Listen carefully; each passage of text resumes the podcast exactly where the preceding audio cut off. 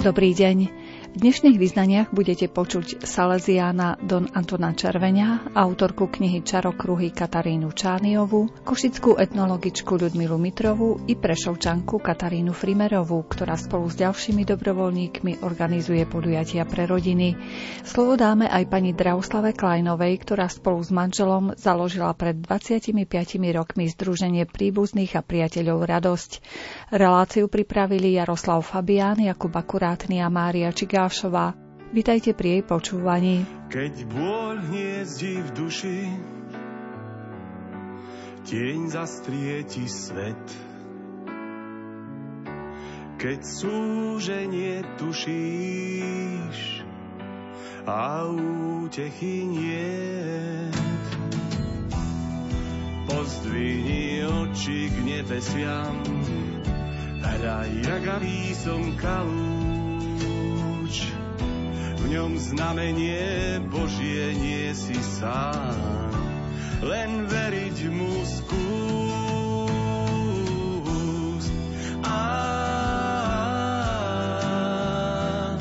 len veriť mu skús. Príjmi to svetlo s pokorou duši. Príjmi to svetlo, čo temnotu zruší. Príjmi to svetlo, ním Pán Boh ťa hladí.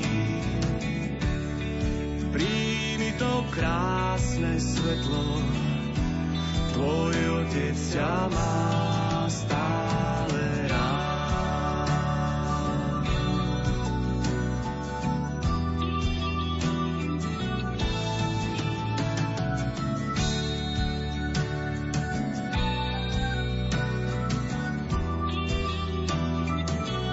Svetlo nádeje, á,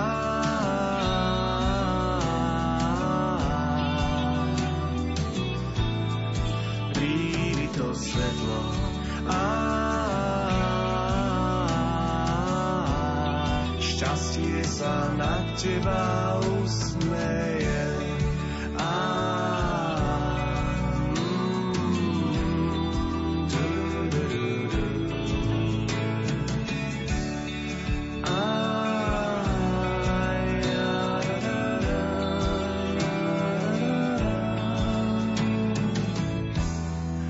Zdvihni oči k nebesiam, hľa, jagavý som kalúč.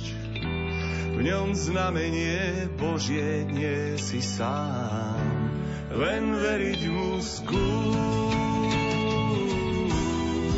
Pozdvihni oči k nebesiam, hľa, jagavý som kalúč.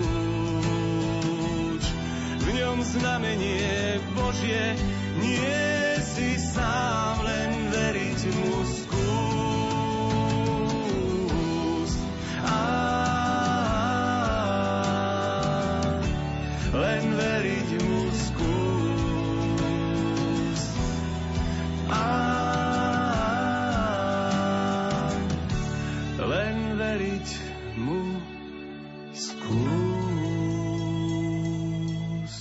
Čarokruhy je názov knihy bývalej košickej novinárky Kataríny Evičániovej. V tomto treťom dieli nájde čitateľ kruhové vzory a ornamenty z krojov našich predkov. Obrázky v knihe slúžia ako vzor na vyšívanie alebo len tak na relaxáciu, ak sa ich čitateľ rozhodne vyfarbiť farbičkami. Čo sú to čarokruhy, je naša prvá otázka na autorku knihy. To je kruh. On má svoje úžasné čaro, pretože má bod v strede a obvod a z toho stredu ide vlastne tá energia do kruhu a zasa sa do obvodu vracia späť. A to je čaro aj povedzme tancov, karička, že vlastne ten kruh vytvára si také svoje vlastné čaro. Že preto čarokruhy. A v inom sa to udomácnilo ako mandaly, ale je to vlastne kruh. A veľmi som rada, že spolu s Alenkou, dcérou, výtvarničkou profesionálnou, sme vytvorili už tretí diel čarokruhov. Sú to vlastne slovenské folklórne mandaly a vnímame, že prvé, aj keď už bolo prvý diel a druhý diel, ale stále tá atraktivita alebo tá výnimočnosť je v tom, že sú to slovenské folklórne mandály podľa originálnych vzorov vďaka spolupráci s múzeami na Slovensku a osobitne pri Čarokruhoch tri aj s Východoslovenským múzeum v Košiciach a tiež s Domom ľudového tanca Vlada Urbana. A je to naozaj obdivuhodné, čo nám všetko poskytuje ten folklór, čo nám ostalo po našich predkoch, tie nádherné vzory. Toto je tradícia našich predkov, všetky tie krásne výšivky. Ja sama som prekvapená, úžasnutá, že jaká je to úžasná bohatosť a tiež som nevedela, že je dvadsaťpäť kultúrnych a historických regiónov Slovenska a každý je v niečom špecifický, takže vyťahovali sme tú špecifickosť do tých kruhov a keď sa pozrie niekto, kto je trošku znalý, tak vie, aha, toto je šarišská vyšívka, alebo toto sú abovské tulipány. Takže to tak je zaujímavé. A v spolupráci s Východoslovenským múzeom tam bolo veľmi fajn, že sme mali spoluprácu s pani Ľudmilou Mitrovú, etnologičkou, ktorá urobila bádateľský prieskum.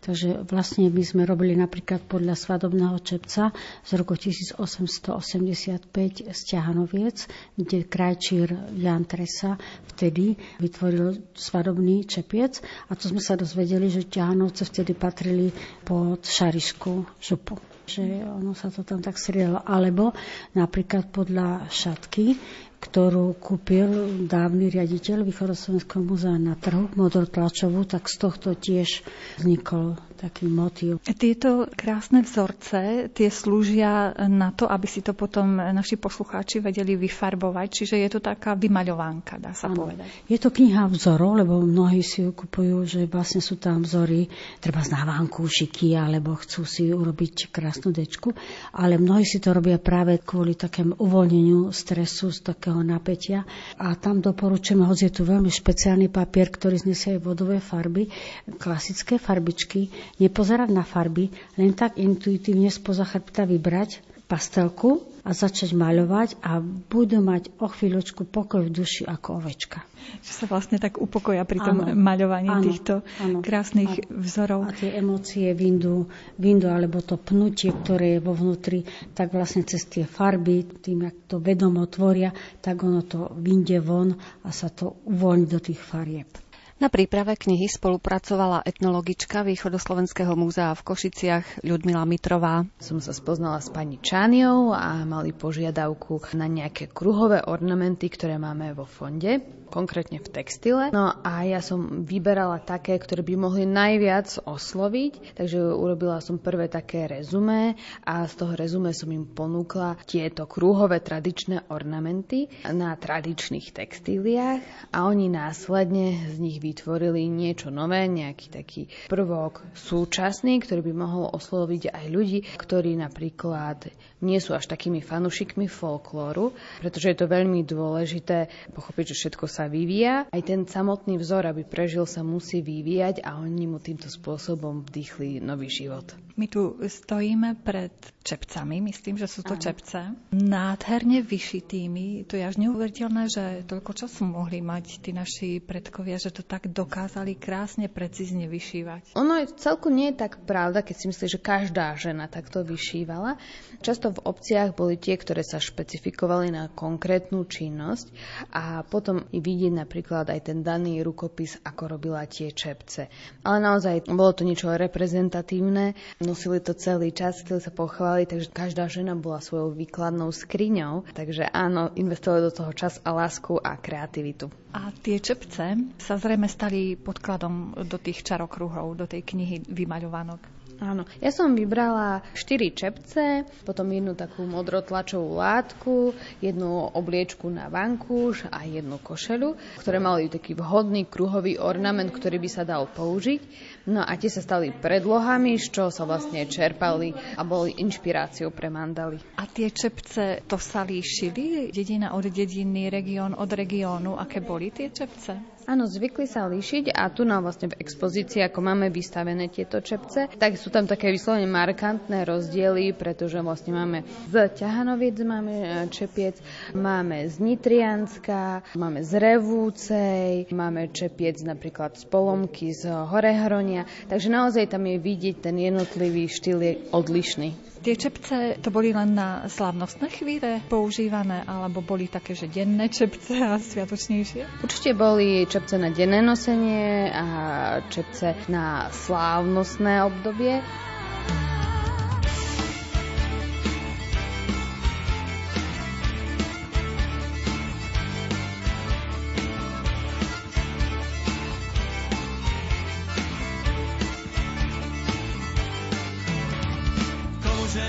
Komu, komu moja milá, košieločku vyšívala, košieločku šila, košieločku vyšívala, košieločku šila, košieločku šila.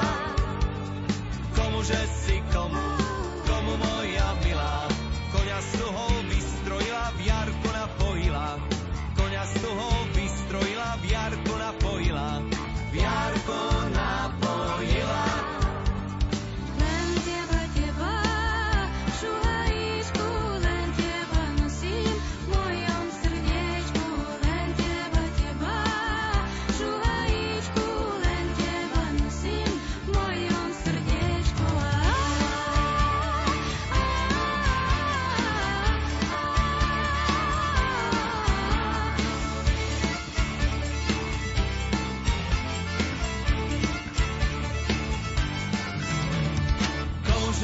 Komu, komu moja milá, z majoránu vierovila, po vode pustila, z majoránu vierovila, po vode pustila, po vode pustila.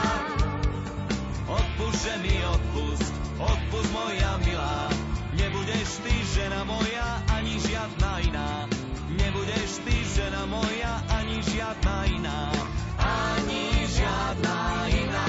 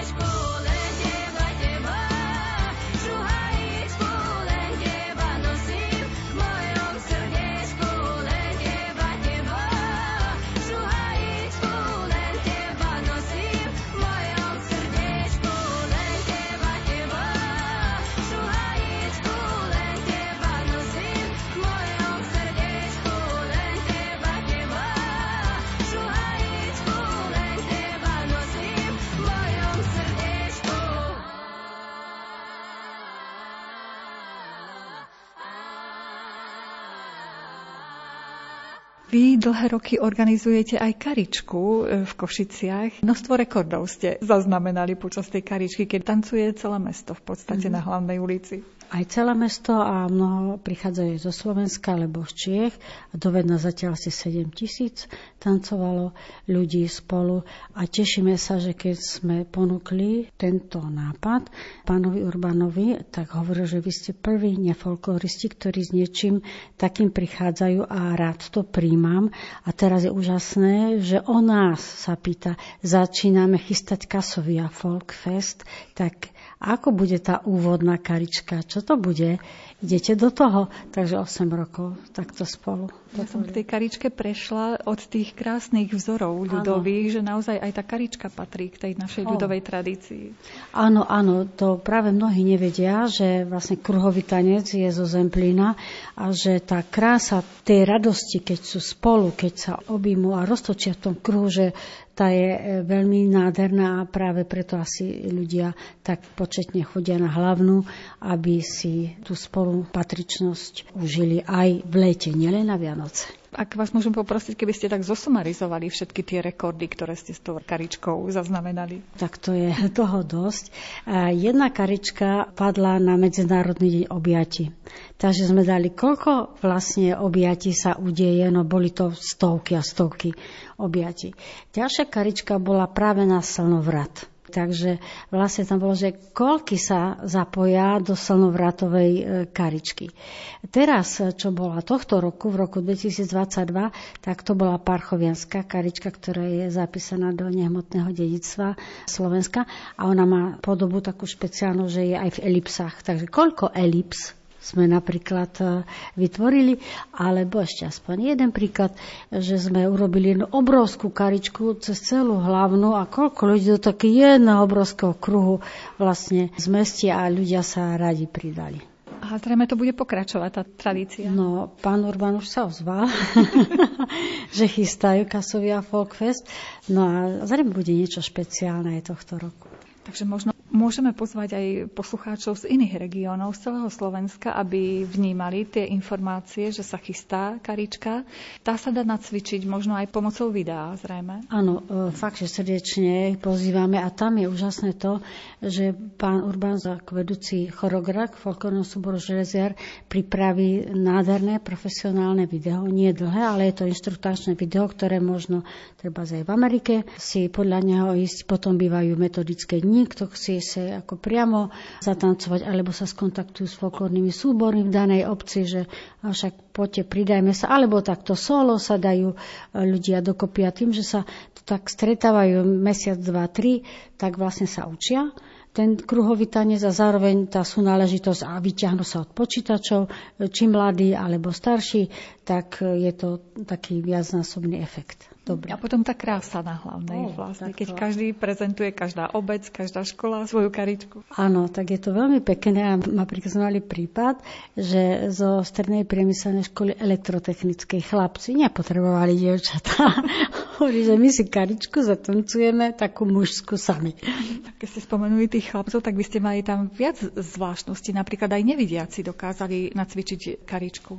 Áno, je to veľmi, veľmi zaujímavé a je to vďaka kolegyni Moniky Moniky Florianovej, ktorá predtým už viedla dievčatá nevidiace alebo veľmi slabozraké pre výuku tanca a vlastne ona je im tanečnou lektorkou a majú taký samostatný kruh, samostatný nácvik a veľmi radi, radi chodia. Takže upozorníme našich poslucháčov, že v júni nech čakajú, že bude opäť ďalšia karička na hlavnej v Košiciach. No tak verím, myslím, že, že to tak bude.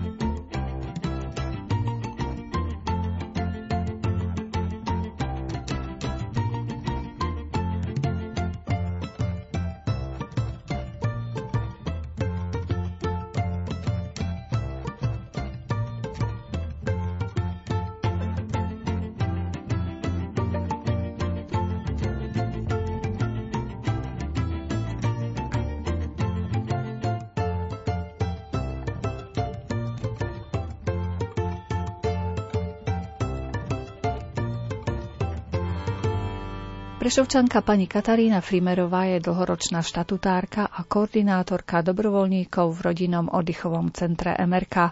Je súčasne iniciátorka mnohých spoluprác a aktivít pre rodiny s deťmi.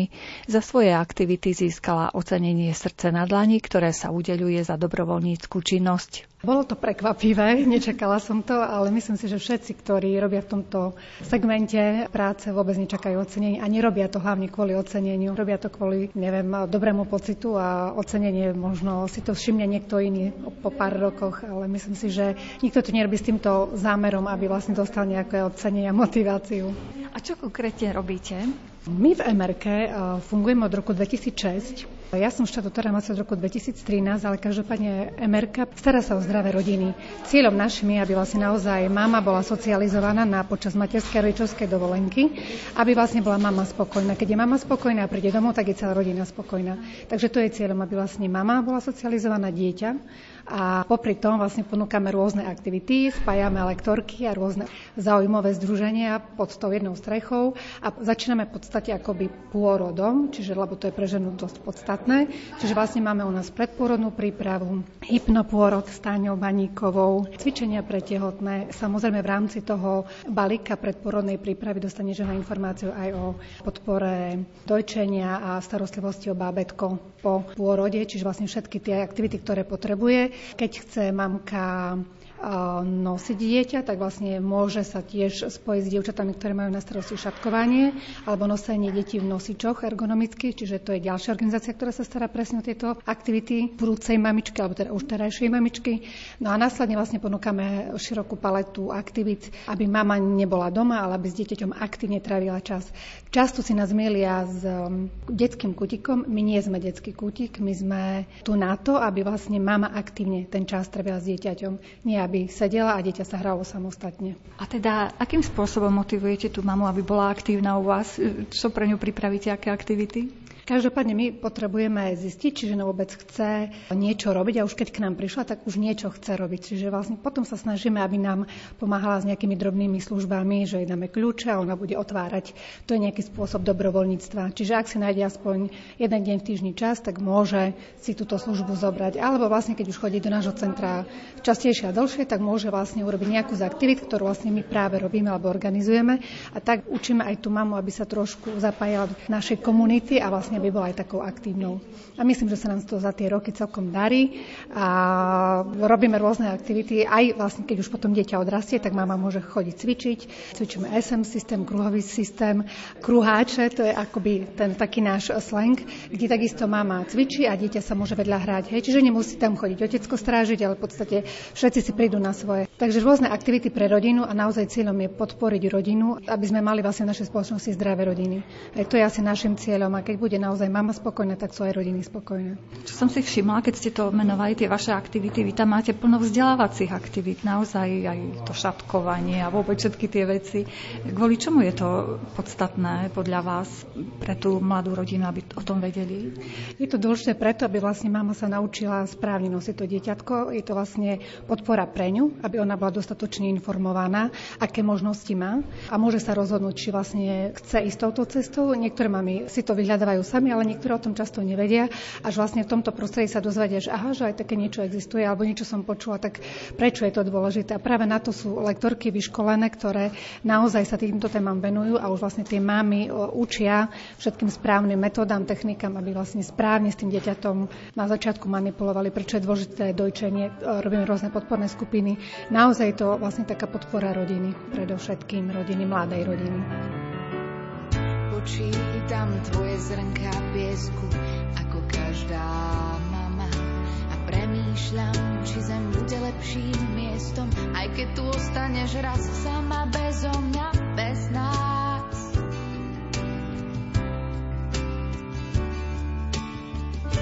Nemusíš splniť všetko, čo svet dnes očakáva. Len buď prosím dobrou ženou. Ponúkaj, čo dnes tak chýba, objímaj dni iných, pochopením a nehou. Vyrastieš a svet povedie ťa, možno sa v ňom aj stratíš.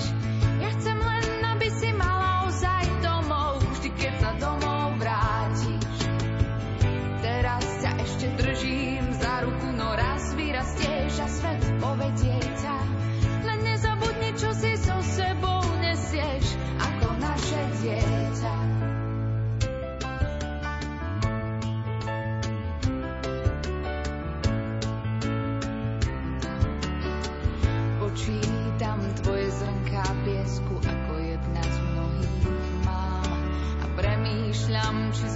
najlepším miestom, aj keď tu ostaneš raz sám, bezo mňa, bez nás.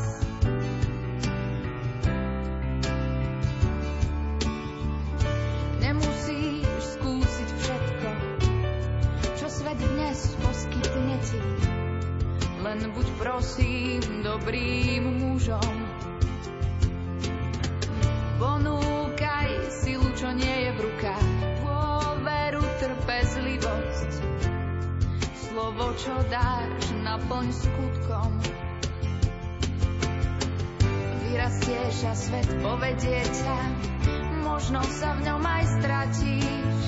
Ja chcem len, aby si malo zaj domov, vždy keď sa domov vrátiš. Teraz ťa ešte držím za ruku, no raz vyrastieš a svet povedie ťa. Len nezabudni, čo si so sebou nesieš, ako naše dieťa.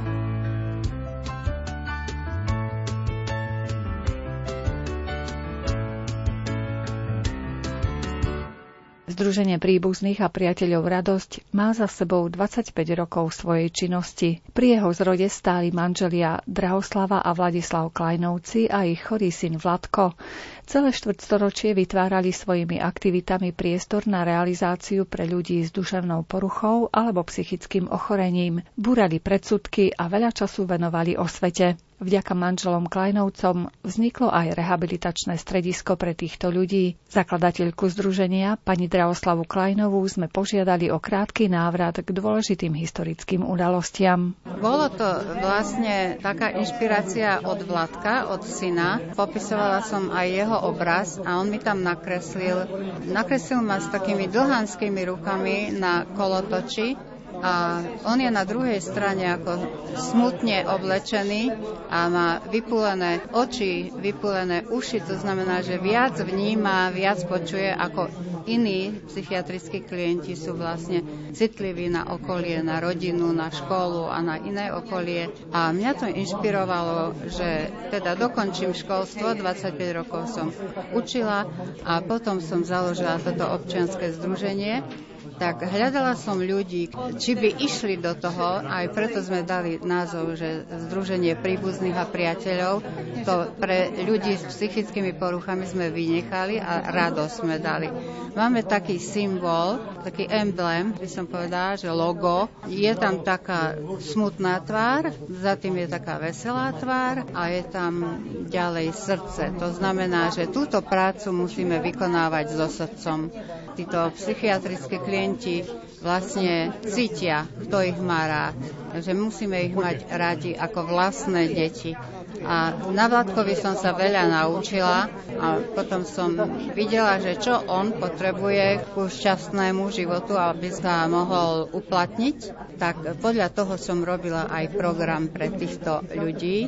To znamená, že chodili sme na výlety, to boli také milníky, že hľadali sme peniaze, aby nám to bolo zaplatené. Navštívili sme kúpele Štos až štyrikrát do roka. Zavolali sme si učiteľov etiky, aby videli, že sa dá žiť s týmito ľuďmi, že netreba sa ich báť. A tiež psychiatrov niektorých, aby videli, ako sa správajú v teréne, lebo oni ich majú vlastne len v ambulancii alebo v nemocnici, tak boli prekvapení, čo oni všetko dokážu. No a toto bolo také, tam sme naberali vlastne aj my svoje vedomosti a skúsenosti, keď sme ich videli, že ako fungujú a mali sme z nich radosť. Ďalším milníkom bolo to, že vlastne sme sa snažili tak robiť, aby všetci, ktorí ešte majú predsudky voči tejto chorobe a voči týmto ľuďom a rodinám s psychickou poruchou, tak aby títo, aby tie predsudky prešli, tak sme rozprávali do médií, aj do rozhlasu, do Rádia Regina, do televízie a pravidelne aj s psychiatrami sme robili prednášky. To je ďalšia záležitosť. Potom vlastne chodili ku nám študenti zo stredných škôl, z oblasti sociálnej práce, potom z vysokej školy zo sociálnej medicíny. Naberali tiež také praktické skúsenosti, vedomosti a odbúrali si tiež predsudky. Takže aj takúto prácu so školami sme robili. Publikovali sme rôzne články do časopisov odborných. Robili letáky do verejnosti. Bol krásny projekt Verejnosť a tolerancia. Tam sme mali proste aj tetralóg, lekár, pacient, rodič, verejnosť. Pacient teda na prvom mieste, potom by mali príbuzný, potom lekár a tak verejnosť. Lebo pacienta vždy dávame na prvé miesto teraz. Ešte pribudlo rehabilitačné u vás. Áno, to sme založili v roku dvetisícštyri. Dovtedy sme išli stále len na projektoch. Bolo treba veľa vymýšľať, veľa vnímať na okolí aj proste si všímať názory verejnosti. Proste mať otvorené oči všade. A tak toto sme zriadili. Manžel mi v tom pomohol veľmi. Najprv to bolo na štyri hodiny a tam už bol presný program každý deň. Bola muzikoterapia, arteterapia, ergoterapia. No, keď to preložím, tak vieme liečenie hudbou, liečenie výtvarným umením, liečenie prácou. Museli upratovať svoje veci. Robili na počítačoch, potom robili, no všeličo robili. Výrobky rôzne šili a písali aj básne niektorí. Za tých dvadsaťpäť rokov toho bolo veľmi, veľmi veľa. A hlavne sme chodili na výlety, aby poznali aj okolie Košíc, aj na trojdňové výlety. Nedávno sme boli v Trenčíne, potom aj vy ste boli s nami, neviem, kde to bolo. Pri Bardejove to sme aj išli hrať do domova sociálnych služieb, to bola tiež ďalšia taká činnosť, že sme vždy odchytili tých ľudí, ktorí boli talentovaní na hudbu a vždy sme nejaký orchester si zložili. Ale potom aj ďalší spievali ako zbor. Ale aj vzdelávacie programy sa robili vždy o komunikácii, o asertivite. Aj divadielko sa nacvičilo, doktorka Kovaničová s nami spolupracovala. Takže toho to bolo dosť. A ešte sme dostali aj cenu vé há ó. Svetová zdravotnícka organizácia so sídlom v Bratislave nás ocenila za pilotné projekty. Vy a váš manžel ste odovzdali štafetu pani Kleinová zase novým, vašim následovníkom. V čo dúfate teda? Že budú pokračovať? Ja dúfam, že budú pokračovať, lebo tie sociálne pracovničky máme také šťastie, že zo začiatku samozrejme každý tápa v tom, či sa hodím, či sa nehodím na to, keďže nemajú skúsenosť z rodiny, ale myslím, že tá práca ich baví a tiež vymýšľajú stále tiež nové a nové veci. A teraz prišla pani riaditeľka, to sme hľadali veľa rokov, že kto sa na to hodí, tak pani riaditeľka magistra Alica Šucová, ktorá je tiež sociálny pracovník a pracovala na mestskej časti ká vé pé, takže ja verím, že to pôjde dobre.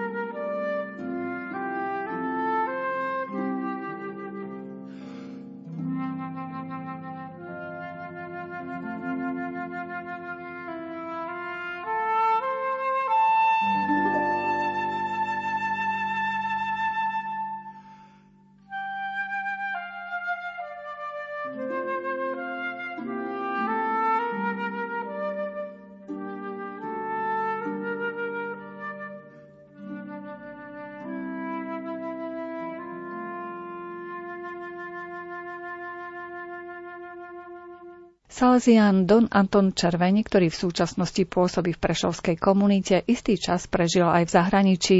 Stretli sme sa s ním na nedávnom podujatí v Sabinove, ktoré zorganizovala tamojšia salesiánska rodina. Boli sme zvedaví na jeho skúsenosti a poznatky z krajín, ktoré navštívil, a taktiež na jeho pôsobenie v meste Sabinov, kam sa vrátil po dlhšom čase. Pôsobil som v Bardejove, Bystrici, Londýne, potom som bol vlastne aj v Nemecku tri mesiace, takže ja si poznám trochu aj Európu, aj svet, takže som pochodil.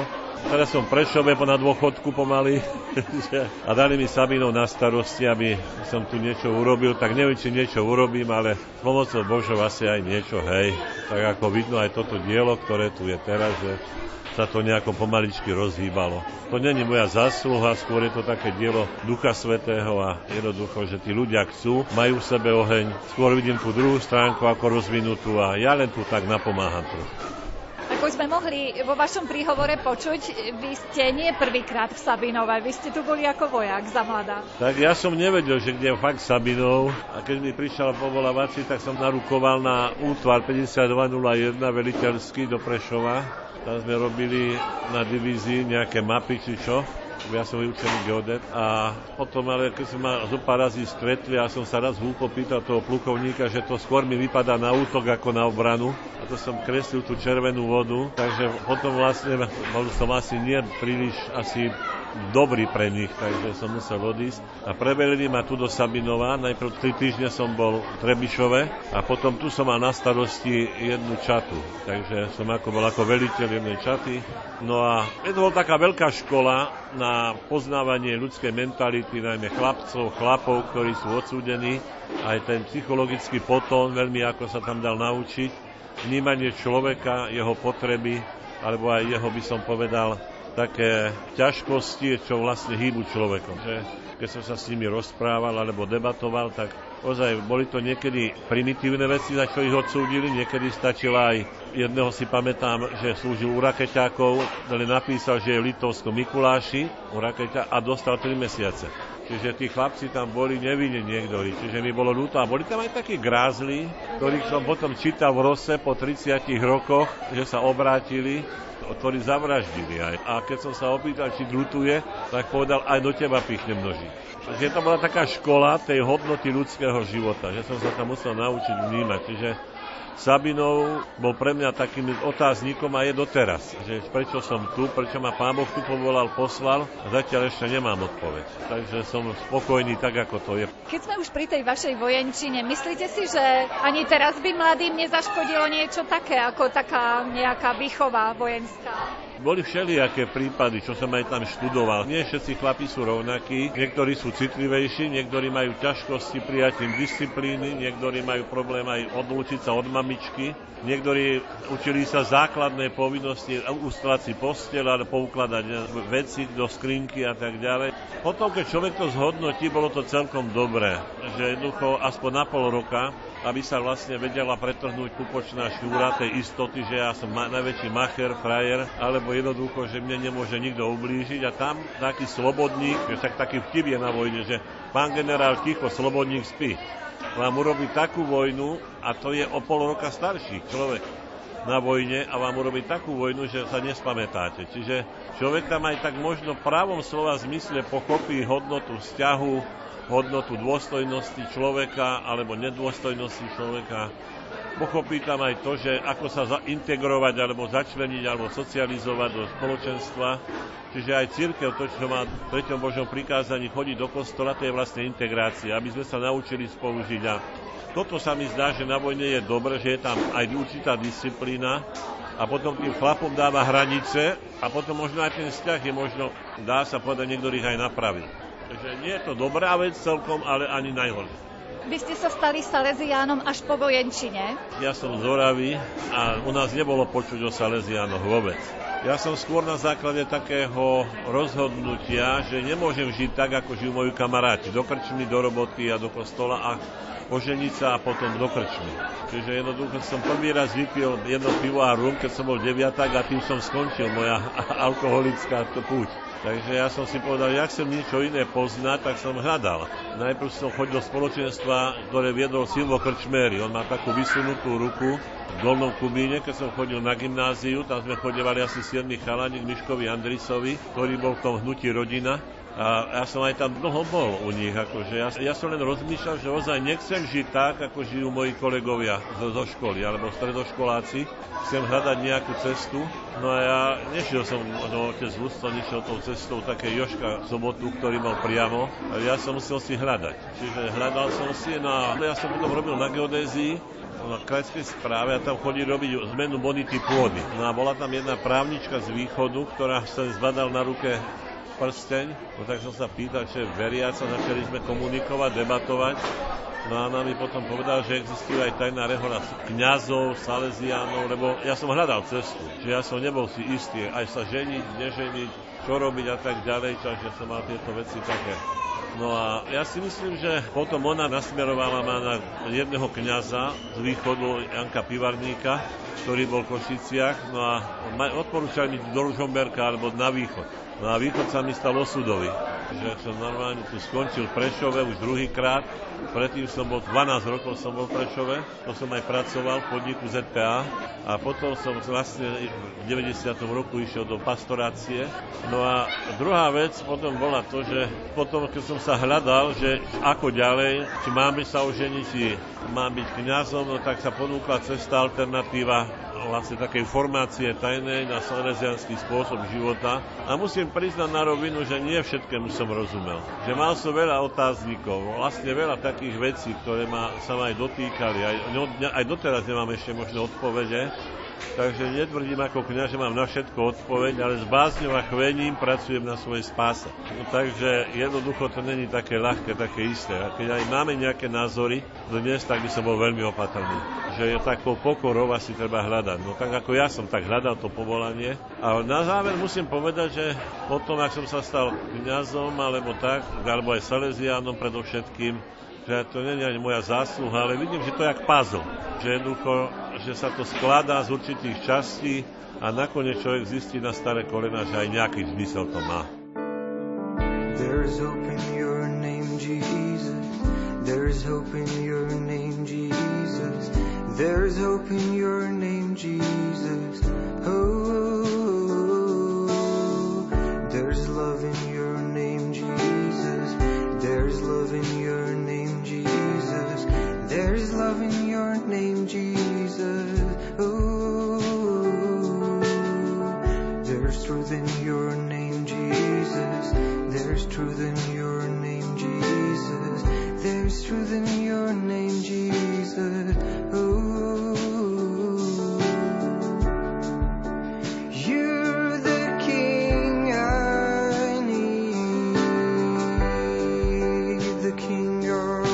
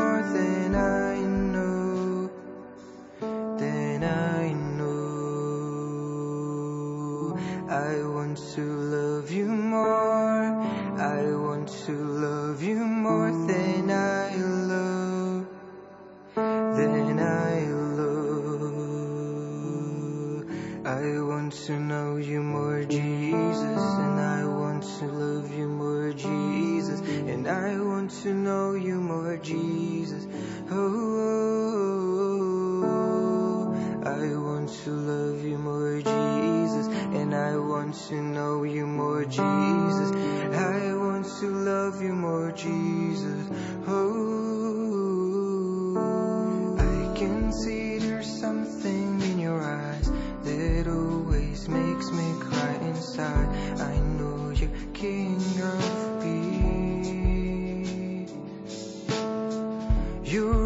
fire like your flames of life. You calm me down when I'm so low. Jesus, you're King of peace.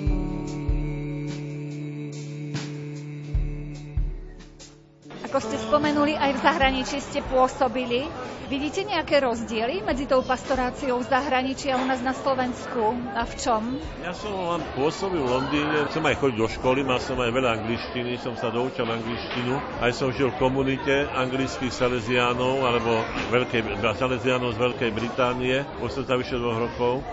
Jednoducho, tak som potom chodil aj na slovenskú misiu, ktorú sme mali na Melior Street. No tak čo tam môžem povedať, že sa mi to veľmi zapáčilo. Že som povedal, že som stretával mladých ľudí, ktorí jednoducho u nás na Slovensku do kostola nechodili. Ale oni potrebovali spoločenstvo a počuť slovenčinu, alebo aj a kolo tej misie sa začalo zhromažďovať veľké množstvo ľudí, ktorí mali svoje také vlastné príbehy životné, ťažkosti. Nebolo to ani to zamestnanie, ja som tak sledoval, ale skôr je to také hľadanie seba, potom rodinné zázemie, potom aj odpoveď na vlastný život.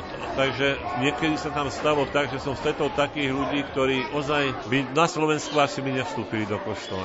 A tam som mal veľké debaty, veľké rozpravy. Čiže ma to fascinovalo, bavilo ma to, hej, že to bol taký pravý apoštolát. No bol som vykolajený niekedy, lebo som si musel zvykať na anglickú kultúru. Tak a teraz máme tú krízu energetickú a my sme ju tam mali už komunite asi vtedy. Takže ekonom komunity bol to taký Škót, ale neviem teraz, že by to boli Škóti takí lakomí, ale bol veľkým ekonómom, bol aj profesorom angličtiny, takže on dvakrát mi dal prečítať celé Sväté písmo po anglicky. Čiže môžem povedať, že som dvakrát po anglicky prečítal celé písmo. Tak on prikúril iba o pol piatej na večeru a o pol siedmej už bolo vypnuté. A keď som sa ho opýtal, že mi je dosť zima, tak si zober deku. Takže to bol taký dobrý výcvik na šetrenie, na určitý druh kultúry, pohľadu na kultúry. Čiže ma to veľmi, veľmi obohacovalo. Že bol som vytrhnutý z tej istoty komfortnej, ktoré som tu mal a musel som sa učiť žiť ináč ako na Slovensku. Ale to by bolo veľa rozprávania, nechcem rozprávať, veľa príbehov a tak. Takže ani neprináleží, aby som niečo hodnotil, ale bola to veľká škola. Čiže vy ste už na chlad a zimu a obmedzovanie pripravení na Slovensku? No ja stávam ráno o štvrtej, ráno chodím desaťtisíc krokov a už piaty rok vlastne používam ma studenú sprchu, okrem hlavy. Takže ja som už veľmi dobre pripravený na súčasnú energetickú krízu.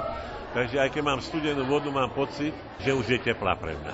A to je veľmi dobre na také chlapské čnosti, že človek ozaj nevytvára si prostredie, že na čo mám nárok, ale čo môžem urobiť dobre, aj toto. A môže byť aj človek vďačný zase za to, že čo má, že aj tá teplá voda je dar, aj to teplo je dar. Aj to všetko, čo máme, vlastne je dar. A keď sa naučíme ozaj ďakovať a myslieť na to, čo je pekné, tak môžeme skutočne vytvoriť krajšiu spoločnosť. Ale to by sme sa museli naučiť najprv všímať si veci, ktoré ozaj nemáme zadarmo. Alebo ktoré dostávame od Boha ako dar a my si ich neuvedomujeme. To je také veľa vecí a úvah. Ale jednoducho ja vidím sám na tom, že ozaj aj to pobyt v zahraničí, aj vôbec ten apoštolát, lebo mi dala hodne Bystrica zase, keď som bol v Bystrici, v Sásovej a bolo to veľmi tvrdé sídlisko, ale aj veľmi dobre naučné pre pokoru kňaza, pre pravdu a pre všetky také veci. Potom som bol aj vo formácii s bohoslovcami našimi, učil som v seminári dvadsaťtri rokov, takže všetko to, čo som zažil, sa mi aj zišlo.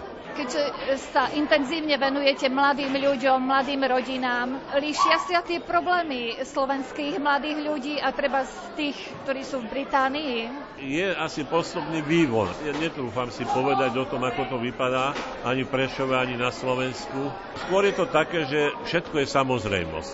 A toto sa mi vidí ako taký veľký problém, že aj ta, ste sa pýtali na tú vojnu, alebo aj na niektoré veci, ktoré boli možno aj dobré, ale jednoducho, že sa odmúralo niečo, alebo vylialo sa aj dieťa s tou špinavou vodou. A preto asi tie dejiny by sme mali viac študovať, viac sa učiť, ako len vyjadrovať, že ja sa bojím vyjadriť. Ale vidím takú snahu, že tí mladí sú krehkejší, tak som aj pri stole spomínal, menšia identita, hľadajú sa, potvrdzujú sa, hej, a to nie už len mladí, ale to aj štyridsiatnici, päťdesiatnici. Nám chýba tá generácia do šesťdesiat päťdesiat rokov, ktorá mala chuť mať zápal, mala, mala chuť pracovať, urobiť krajší svet. Teraz je asi základná norma pôžitok. Zažiť niečo a preto aj celý problém je uponáhľanosť, veľa zažiť, zúčastniť sa čo najviac akcií a aby som mal čo najväčší zážitok z toho dňa alebo z toho pobytu, kde sa nachádzam. Čiže ak sa nenaučíme šetriť nielen energiou, ale aj časom a potom správne ho užívať, nenaučíme sa žiť. V čom je podľa vás tá príčina, že tí mladí ľudia naozaj musia nachádzať nejakú tú istotu v dnešnom svete? No tak je tak, problém je to, hejte, že niekedy ľudia hľadajú viac istotu ako pravdu. Máme určitú, by som povedal, sféru takých istôt, kde sa cítime, to aj teraz bolo krásne vidno počas covidu, aj počas vlastne týchto kríz, že aj také polarizovanie spoločnosti. My síce hovoríme, že to je politické polarizovanie, ale to je vlastne polarizovanie srdc. Že jednoducho si myslím, že tí ľudia nemali doriešené vzťahové veci. Potom nemali doriešené veci, ako príjmať krízy. Neboli sme na to vôbec pripravení, lebo všetko bolo samozrejme. A zrazu máme obmedzenia a musíme nájsť vinníka. No najlepší vinník je politik.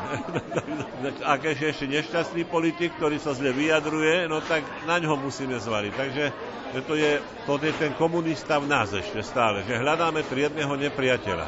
Takže toto je také ťažké. Že hľadáme toho nepriateľa, ale ten je najväčší v nás.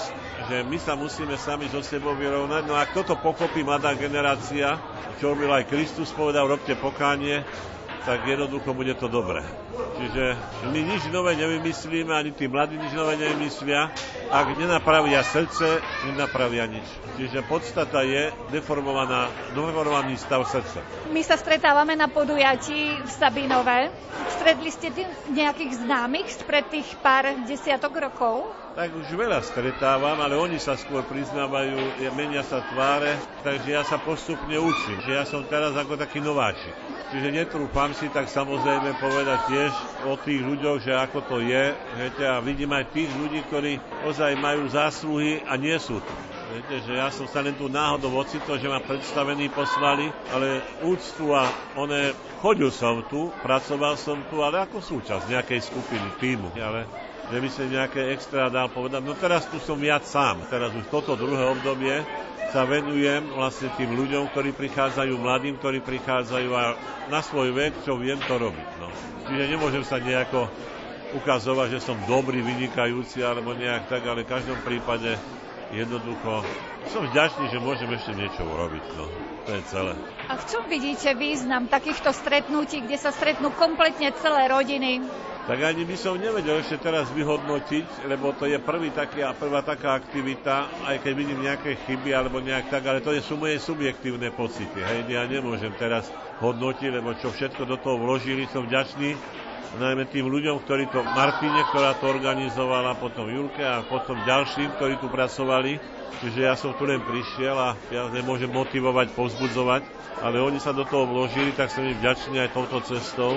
Východ má úžasnú vec, že jednoducho tí ľudia vedia mať rodinného ducha a toto keď si dá východ ukradnúť, tak tu potom skutočne nebude nič. Takže ak rodiny, stratíme rodinný rozmer na východe, a to je také veľké bohatstvo pre národ, pre Slovensko.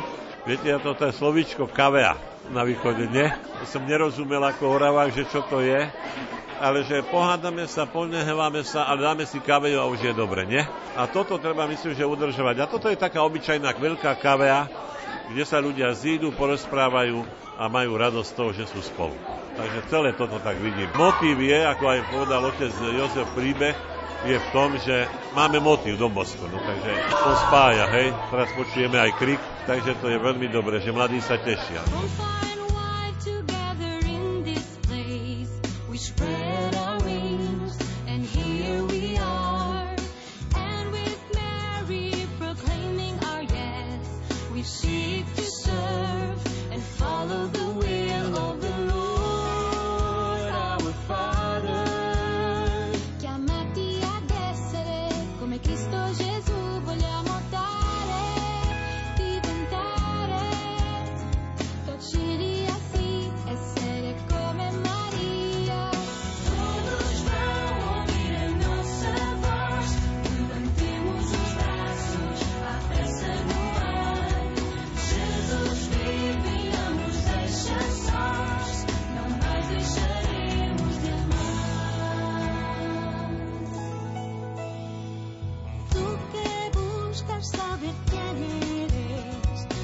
Descubrí de nuevo lo que vi. Vengo nosotros a mirar más allá de lo que haces. Priblížili sme sa k záveru relácie, vypočuť si ju môžete ešte raz v repríze v sobotu o štrnástej hodine. Na príprave dnešných vyznaní spolupracovali hudobný redaktor Jakub Akurátny, zvukový majster Jaroslav Fabián a redaktorka Mária Čigal Kášová. Ďakujeme vám za pozornosť a želáme vám pekný deň.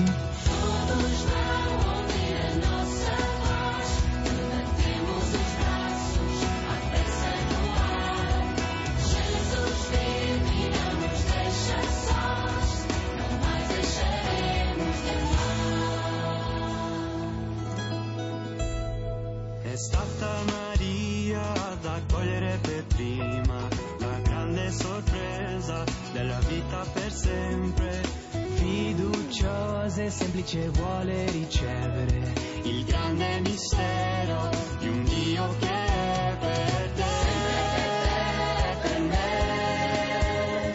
No puedo callar, no puedo dejar de cantar, mi Señor, cuenta conmigo, no más callaré. Todos vamos a nuestra paz.